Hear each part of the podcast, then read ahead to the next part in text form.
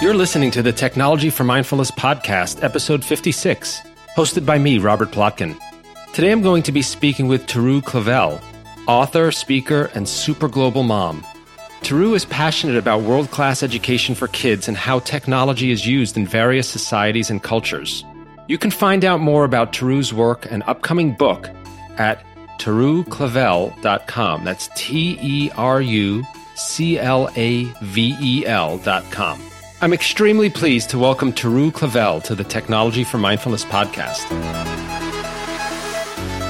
In every episode of this podcast, I like to share a tip for how to be more focused and productive, less stressed out generally when using technology. And for today's tip, what I'd like to suggest is keeping your work and personal or maybe school lives separate from each other technologically using different accounts. Now, I'm sure all of you have lots of different accounts. Maybe you've got multiple email addresses and email accounts, or who knows, maybe you've got multiple social media accounts. But the question is, do you actually use those different accounts for separate purposes? Do you only use your work email address for work communications and your personal email address for personal emails? Probably not. I don't do it as well as I should, but I try my best. And that's my suggestion for today to really be mindful about paying attention to which accounts you use for each purpose. Why? Many benefits to this. One is, let's say you're working or you're at school and you want to try to be better at maintaining a separation between your work day, your school day, and your non work or non school day, or just your non work time and to not have your personal time be invaded by work related things like messages. Well, if you have separate accounts for those different spheres of your life and you stick really rigorously to using each account only for its own purpose, it can really help you to keep those different parts of your life separate and to not have the stresses and anxieties or just interruptions of one part of your life invade the other. Now, let me give a, another suggestion, which may sound crazy. It is a bit more radical, and it's not something I suggest that you necessarily do all the time, but it's an option, which is to have separate devices for the different parts of your life. I have a laptop that only has my personal email account set up on it. doesn't have my work email account, doesn't have my work passwords saved on it. I don't use that all the time for personal stuff, but there are times when I want to be really sure that I don't cave into the temptation. I'll just check a work email or I use that laptop because I know not that it's impossible to do work stuff on that laptop, but it's much harder. It takes a lot more effort because all of my work accounts and software aren't just set up there, easy to use at a moment's notice. So I hope you find this helpful. I think these days many of us find that all the different realms of our life can easily bleed together. And although there can be something nice about that sometimes, if we want to stay focused and fully present in whatever we're doing, whoever we're with at the moment, it can be really helpful to use some technology to keep uh, our t- other aspects of our technological lives out of sight and out of mind when we don't want them. Hope you find that helpful, and I hope you enjoy the upcoming interview with Teru Clavel.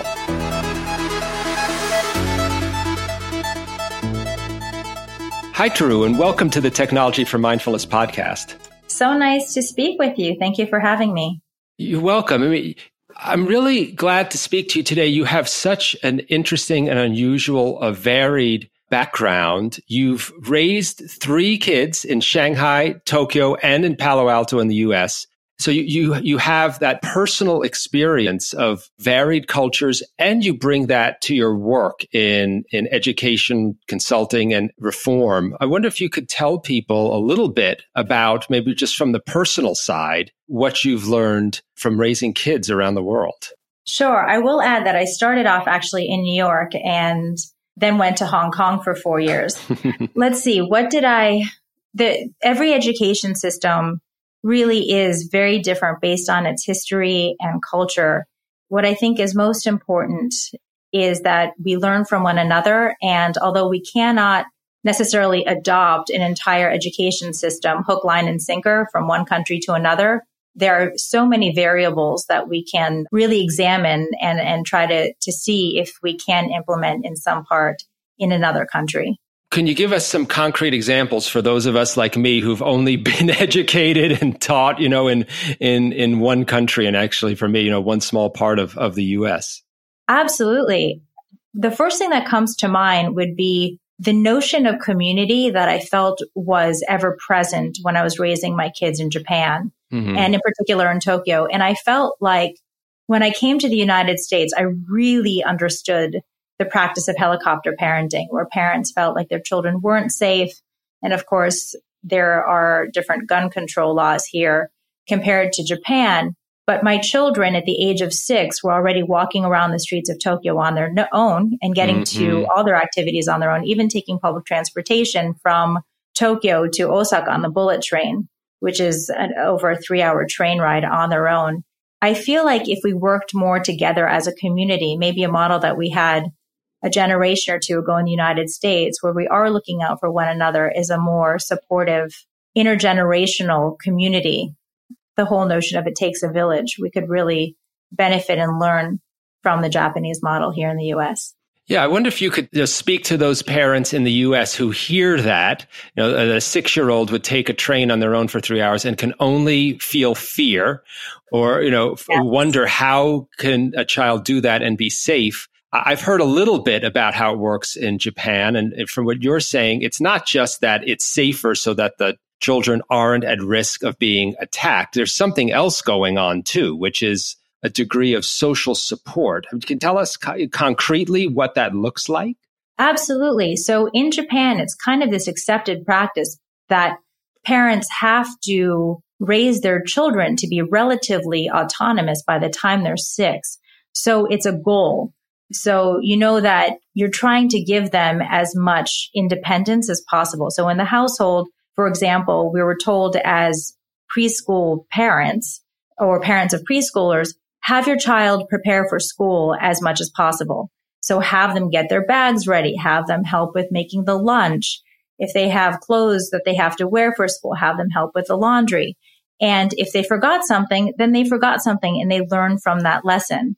I have an example. When we came back to the United States uh, in the summers, which which we did to see family, my son, I believe he was about four years old, went to summer camp, and I received a phone call sometime in the later morning from his camp counselor saying, "You know, Charles forgot his swimsuit," and I said, "Oh, well, that's too bad.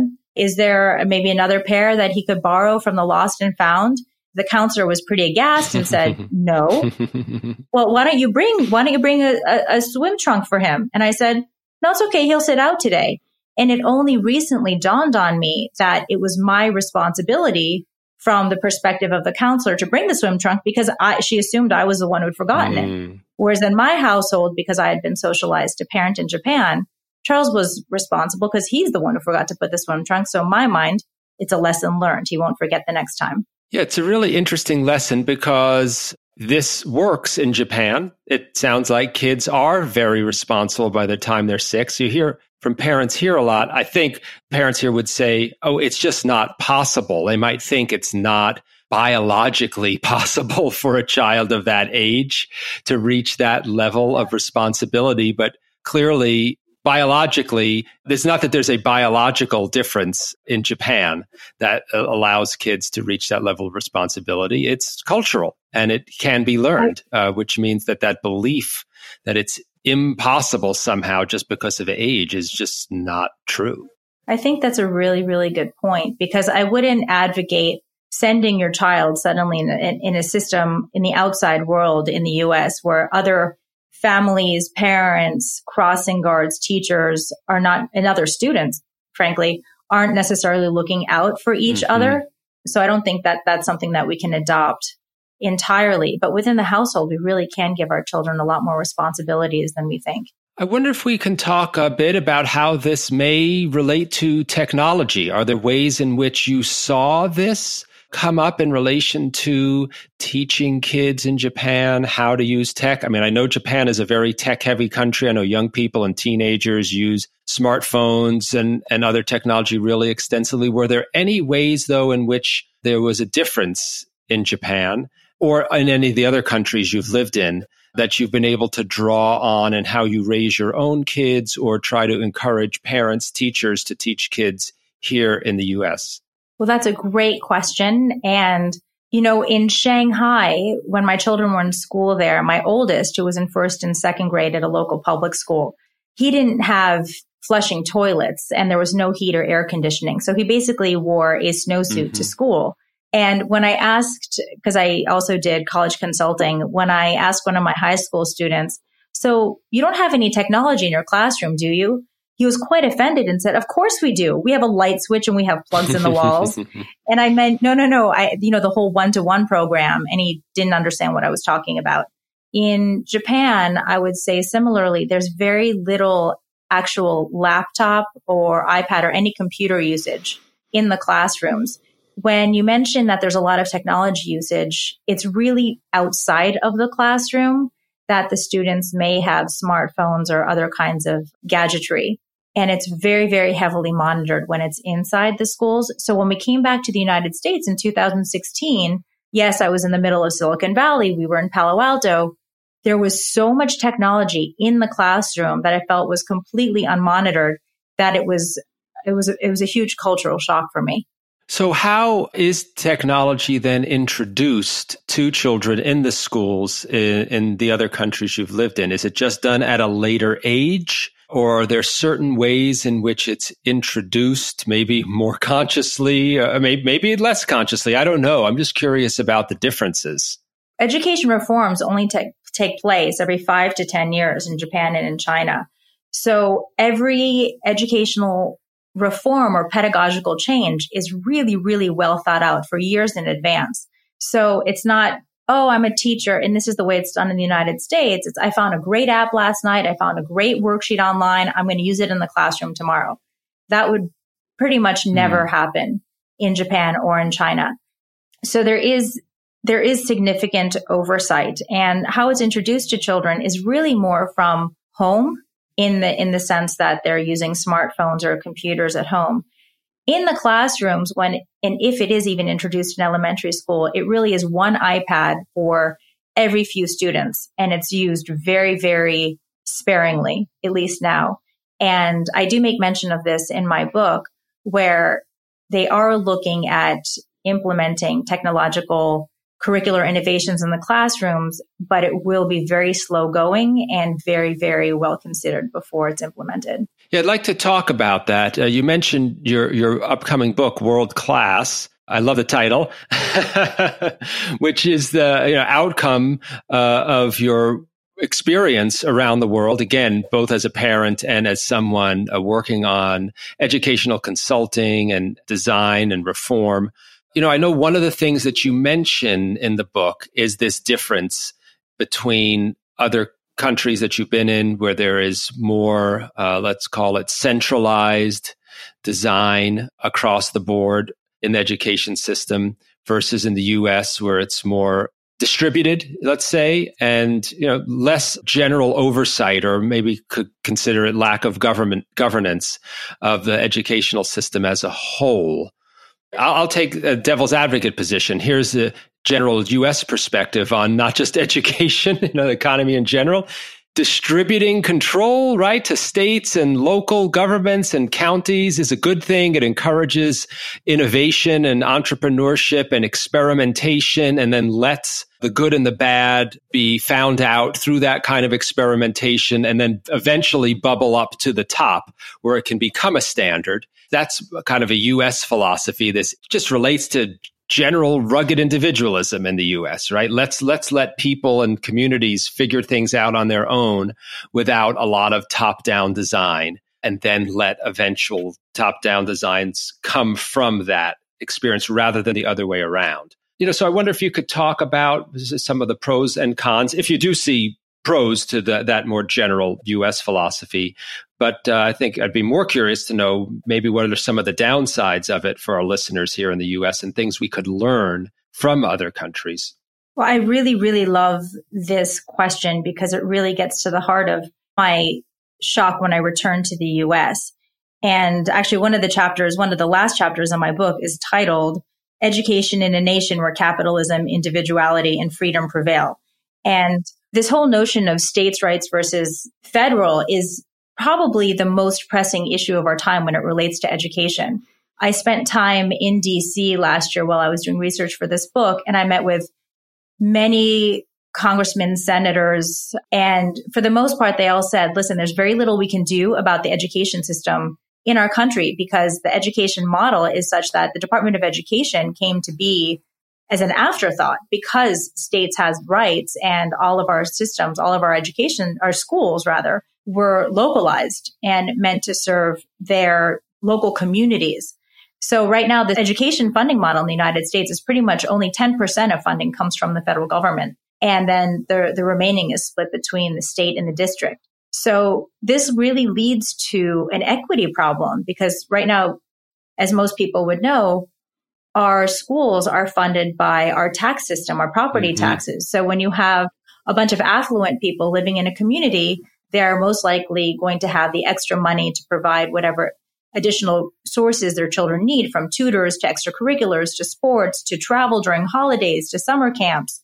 You have to compare that to those students who are very socioeconomically disadvantaged, who have likely parents who are working more than one job. Maybe they do not speak English at home and a whole host of other issues. So it's really, we have an equity problem in this country that we really have to fix. And because of that whole states' rights, federal government funding model, we have to think of a better way. And in both Japan and in China, they have more centralized systems. And although China is admittedly a decentralized education system, meaning that the, the central government does not mandate what goes on in every single school throughout the country, education is such a priority in that country that even during President Xi Jinping's State of the Union address, he mentioned education as a priority dozens of times.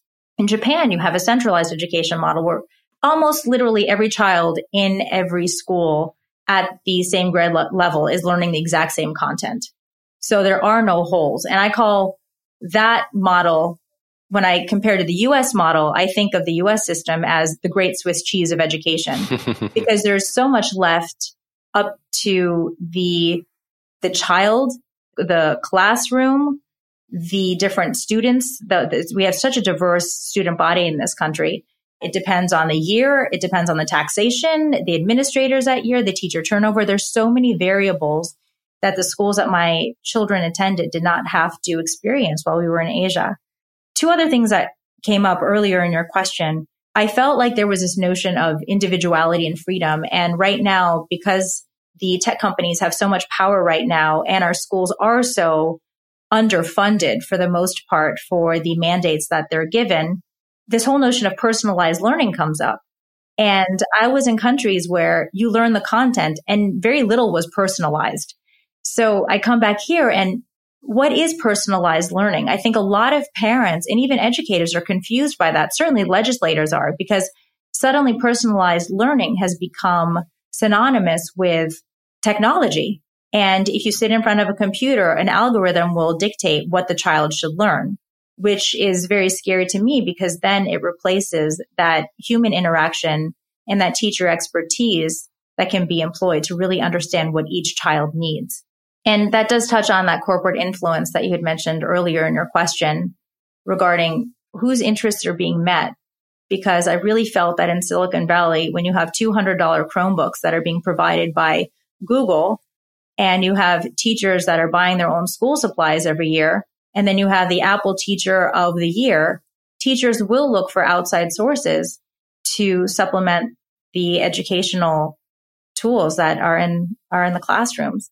So it's a very complicated question. Uh, there's so much in what you just said to to pick up on. One point related to technology use in particular that I'm curious about is just the challenge of how you deal with reforming education in the face of technology that develops so rapidly, you know. So I can see the benefit of having a very conscious, slow moving process in the way you described in uh, Japan, for example, of reevaluating how kids are taught over a period of several years and not doing reforms frequently, including not introducing new technology just willy nilly as it comes along. On the other hand, you know, I can see the the downside of the, there being a lag between what kids are being exposed to in the outside world and what they're getting in the classroom, and also some of the benefits they could get potentially from newer technology, them being stuck, so to speak, if, if there's a judgment attached to that, with older uh, modes of teaching. Could you talk a little bit maybe to that tension, if you even see it that way? I think that's a very fair point, and I'm asked about it often. I probably would feel that way if I hadn't seen classrooms, and I guess I should say students thrive in Shanghai and Tokyo that didn't have a lick of technology in their classrooms. In Japan, they have a near 100% literacy rate, and Japanese is considered one of the most complicated languages to speak in the world. And to me, I mean, I can make a joke about myself, which is that when I finally did get a smartphone, and I was definitely a late adopter, when I went to the Apple store and I took my classes, I think everybody in the class with me was 80 or 80 years old or over.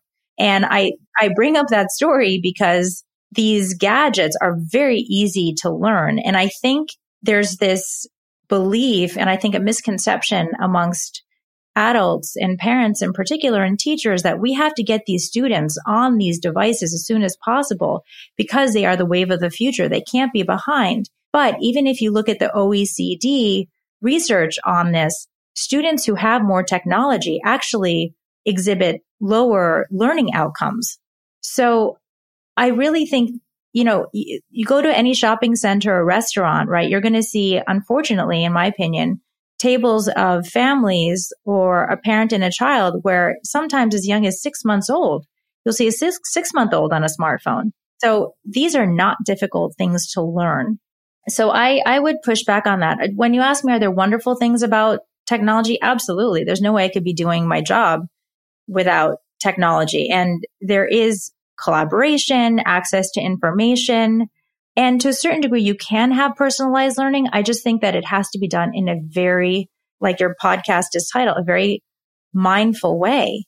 And right now we're so eager to be on this innovative, let's, let's put the next best and greatest innovation into our classrooms at the expense of our children because we don't have actual longitudinal academic research that shows this stuff is good for our kids. In fact, if you look at the American Academy of Pediatrics and you look at their guidelines, there are all kinds of, of, of guidelines now that show this technology actually stunts interpersonal communication, cognitive development, focus and discipline. There's bullying and social emotional problems and privacy implications. There's obesity, sleep pattern, physical health problems. And a lot of it relates to the quality of content that children are exposed to, the quality of the parent oversight, and maybe most important is how is technology promoting or interfering with that vital parent child time and communication? Because there have been countless studies that show that human interaction between the ages of zero and three can determine your academic success and even financial success for a lifetime. So if you're putting your little kids in front of these gadgets that are two dimensional, that are showing three dimensional objects and they're not having that, that literally I said something that may have upset someone or those facial expressions and understanding how to express, express themselves. Re, I, I'm, I'm actually fearful about what this next generation is going to understand as being human, human interaction.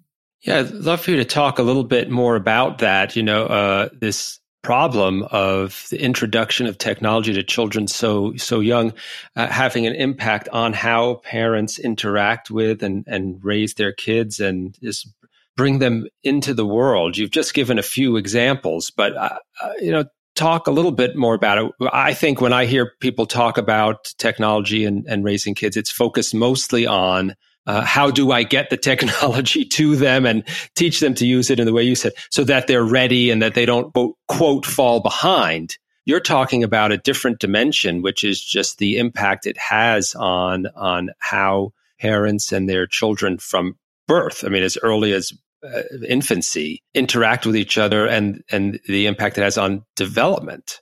Absolutely. I would say rather than thinking that if you don't put your child on some kind of technological gadget, you don't fall behind. You actually move ahead. So nothing is more important than looking at your child, speaking to the child, using lots of vocabulary, reading to the child. When you read the book, you know, the parents are actually given lessons on how to read books to children. And you don't just read the book word for word and turn the page. You're supposed to have discussions with the child about what they see. How do they feel about it? What's going on? What's the hero or heroine doing?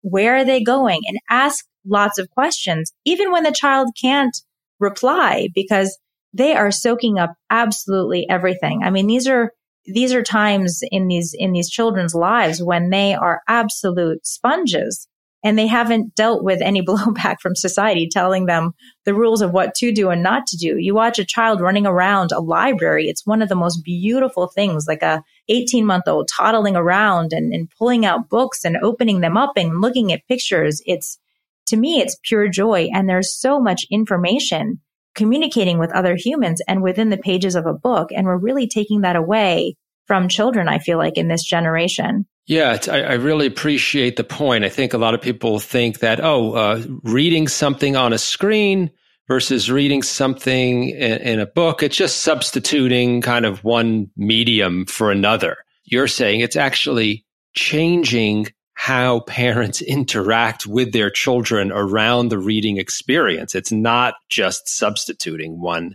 medium for another. Absolutely. And I would add to that, there's a retention issue because we can all remember holding a book and turning the pages and the smell and the feel and the chronology. And it's, and it's really easy. Even as an adult, I can say I lose my place in a book when I'm reading it or an article when I'm reading it or scrolling it. And when you're in a book, you know, you feel when you're on page three versus that sense of accomplishment when you've made it to page 100 or 200. Or I can think about the time I read David Copperfield when I was right before ninth grade, the summer of ninth grade, and I was determined to read this thick book. And to this day, it gives me such a sense of accomplishment knowing I read every page of that. At the time, it was over a thousand pages long book and it sticks in your memory and you have more of an emotional response to the written word on a page when you're turning the page. And oftentimes I think a lot of people, at least in my generation, felt accomplished when you looked at a wall of books and you said, I read every page in every one of those books. Yeah, I've often thought about the social experience of going to someone's house and seeing their books on the wall, right? That's conveying a message to me about who they are. And the same thing if someone would come to my house and see my books, it conveys something about who I am and often lead to conversations, people asking questions. Oh, what is this book? What did you think of it? And then learning something about who the other person is as a result of seeing who, what their library is. There's a whole set of experiences that occur around a physical library that don't occur when everything you're reading is in your Kindle that no one can see. That's such a good point. I was just this past July 4th weekend, I was in my mom's home and I went to the basement. There were all these school books from when I was growing up. And it's just, I'm flooded with memories it's a really good point you bring up. And also, I think this question of your household values is very important. When you go into somebody's home, or why don't we put it this way? When you are a child and every day you're coming into your home and you have books everywhere, what kind of message are you showing your children? That reading is really important. And there's again, many studies that show that a child who reads all the time advances in so many aspects of their lives, much more than, than people who don't pick up a book and read all the time. So if you're showing your, your children, we have books on all different topics, different genres, and it's, it's good to, we have a rule in our home. You don't go anywhere without a book. So You don't say you're bored. Pick up your book, read your book. If you're in a car, you're tired, read a book. You can't go to sleep, read a book. You're on vacation, take a book. It's one of the best uh, emails or messages I can get from my children when they're away at summer camp is, Mama, please send me more books. So this is great. I mean, we we've zoomed down from the national level down to the individual parent-child relationship. I wonder if we could talk a little bit about what teachers can do, or what could be done at the school or school district level. Uh, you know, somewhat in between the national and the family level here, uh, based on on everything that you've learned. Well, I, th- I think that's another great question. I think there's so many people involved in introducing technology to our children's lives. That includes from the top down, the administrator to the teacher, the parent and the student. And right now there seems to be a lack of transparency on what the policies are for tech usage. So how much technology is used in the classroom and for what purpose? And also what kind of homework is given that requires technology? What platforms? How are messages communicated between teachers and parents? and how is technology used as a collaborative tool between all the different parties and it could be between administrators and teachers teachers and teachers and what is the most effective something that also happens is a lot of these technology companies will come in and say here's the equipment here is the app but what is actually the life cycle of that because what if it's free for the first year and then the second year it costs a certain amount per student and then what happens? Because maybe the students and the teacher have gotten used to using that. And then suddenly they need to find a new one. And that takes time adopting new tools. I say follow the money. It's all I say do an investigation. Find out where the money is coming from to buy the apps or the equipment. Who is pushing that reform? Does it come from, let's say there's every student succeeds act is, is a federal mandate coming now. And there are parts of it that require personalized learning and usage of tech. I would want to find out where is that coming from? Is it a tech company that is lobbying some Congress people and saying put it in ESSA? Because that's the black box that is our legislative system that I'd like to break open. And the more parents, administrators, teachers get on board with asking those questions, I think the better for our children for people who aren't aware of this, you know, maybe people haven't, parents haven't asked this question.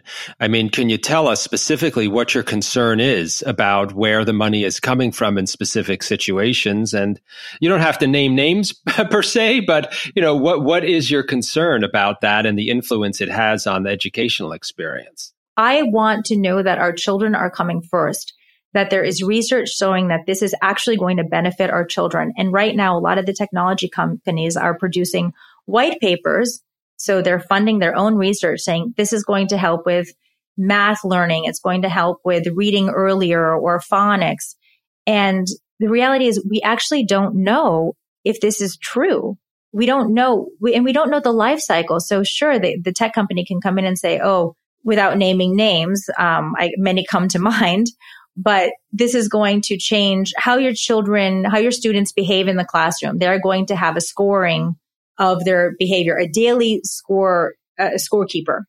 You know, it's basically an online version of the star chart. But what does that actually mean? It means who is going to be on their phone or computer throughout the day and not interacting with your students? It's the teacher. So how does that cut into the face to face interpersonal teacher to child communication. So these are things that have to be investigated that aren't, and they really benefit the bottom line of the tech company when I would argue that it really hurts the child who needs that dedicated teacher time. I, last year when I toured many, many schools across the country, I cannot think of a single school that I went to that did not have some kind of a tech problem that I witnessed firsthand in the classroom. I can tell you there was a classroom I went to in upstate New York and in this classroom, one of the kids couldn't get onto the internet. So there was 15 minutes spent on this one child's computer trying to get him online.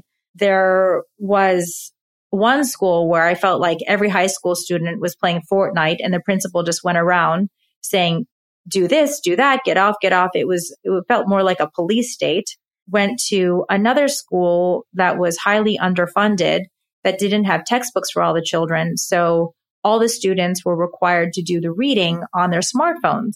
Now, think about how distracting that would be if you're supposed to be reading content on, let's say, the US Civil War, and at the same time, you're listening to rap music and you are texting and chatting with your friends on Snapchat.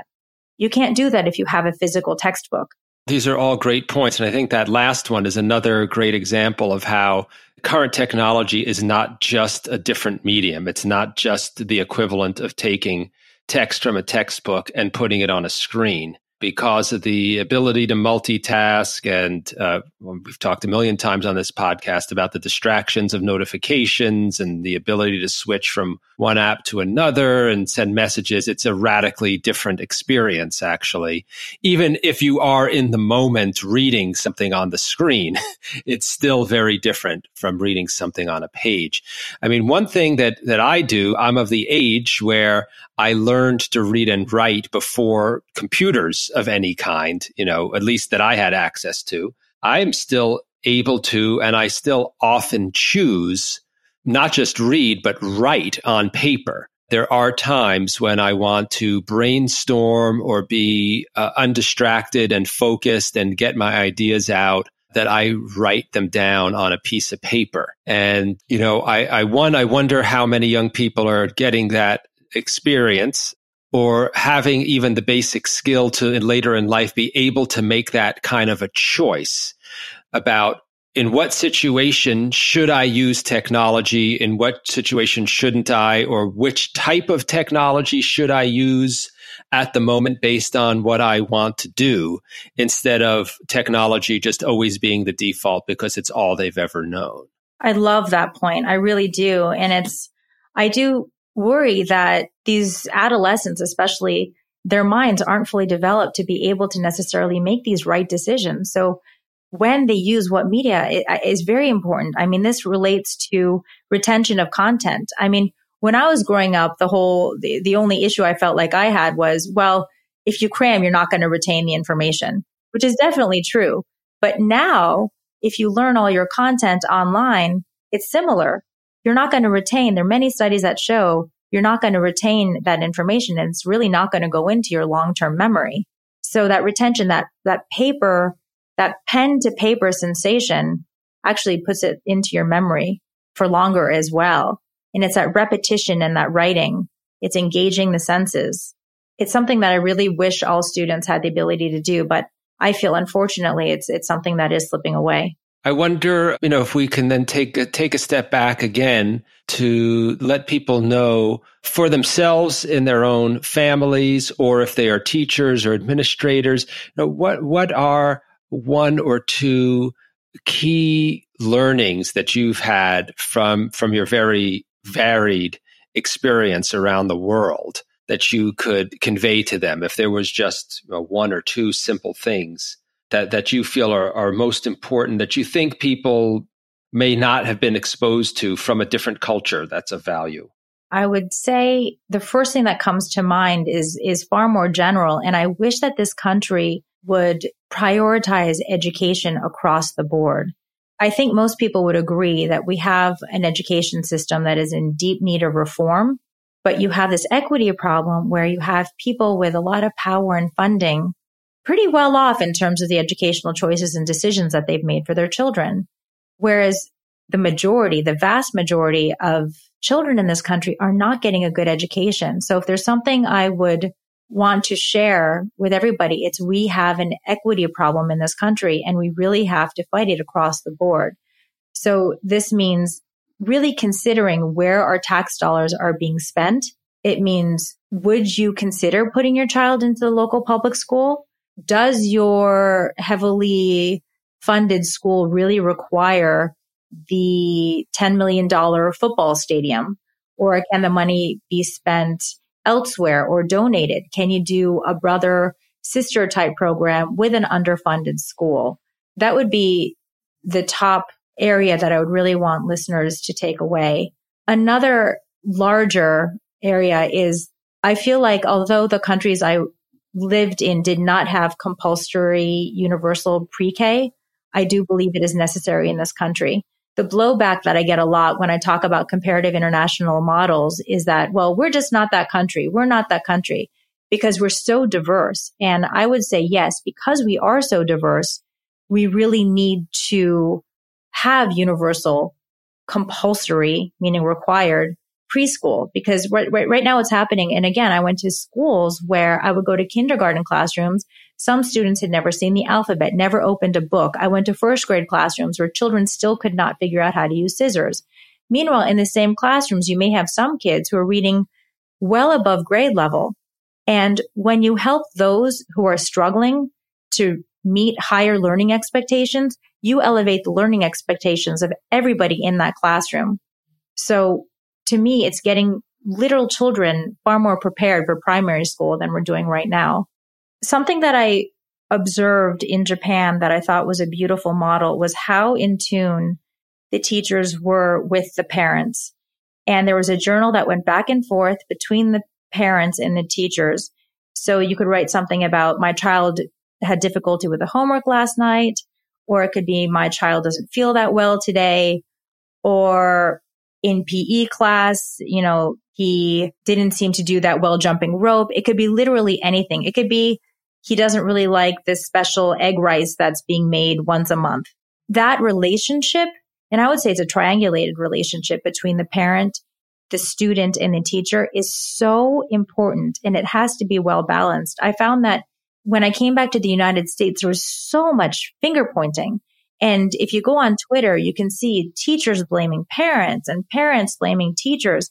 And if we don't work together and not understand in a more empathic way the struggles that we're all having, we're actually hurting that third party, which is the child.